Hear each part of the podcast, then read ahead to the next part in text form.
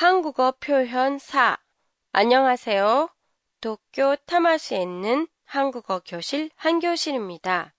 한국어에는 같은 의미의 단어를 연달아 반복해서 말하거나 같은 어원의 동사와 명사가 짝으로 이루어진 관용어 표현들이 있어요. 이런 표현들은 외우기도 쉬워서 기억해 두면 편리할 것 같아 골라봤습니다. 먼저 일본어에 즈츠가 있다이처럼 같은 의미의 단어를 중복해서 사용한 표현인데요.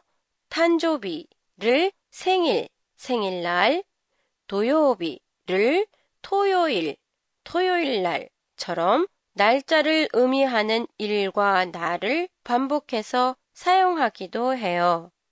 그 외에도 주가츠를 10월, 10월달, 와라야를 초가, 초가집, 하이케는 뒷배경, 우시로노 하이케, 이치니치는 하루, 하루하루, 슈지츠는 종일의 뜻으로 하루 종일 혹은 온종일이라고도 해요. 이 단어들은 거의가 한자어 소리와 의미를 나타내는 고유어가 겹쳐져 있어요. 일본어에서도 이지방 사이고, 카나라즈 히츠요와 같이 한자음과 훈독에 해당하는 말이 같이 들어가 있는 단어가 있다는 건 매우 흥미롭네요.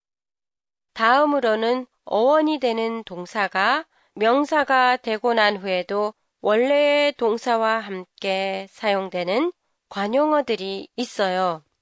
잠을 자다를 예로 들어보면 자다는 내르라는 동사.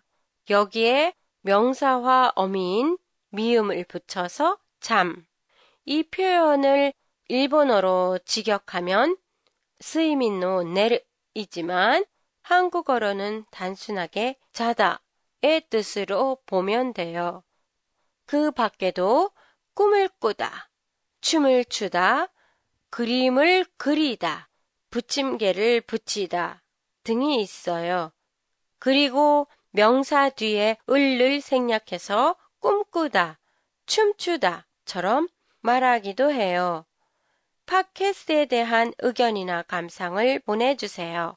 보내주실 곳은 한교실닷컴이에요. 여러분의 많은 투고 기다리고 있겠습니다. 안녕히 계세요.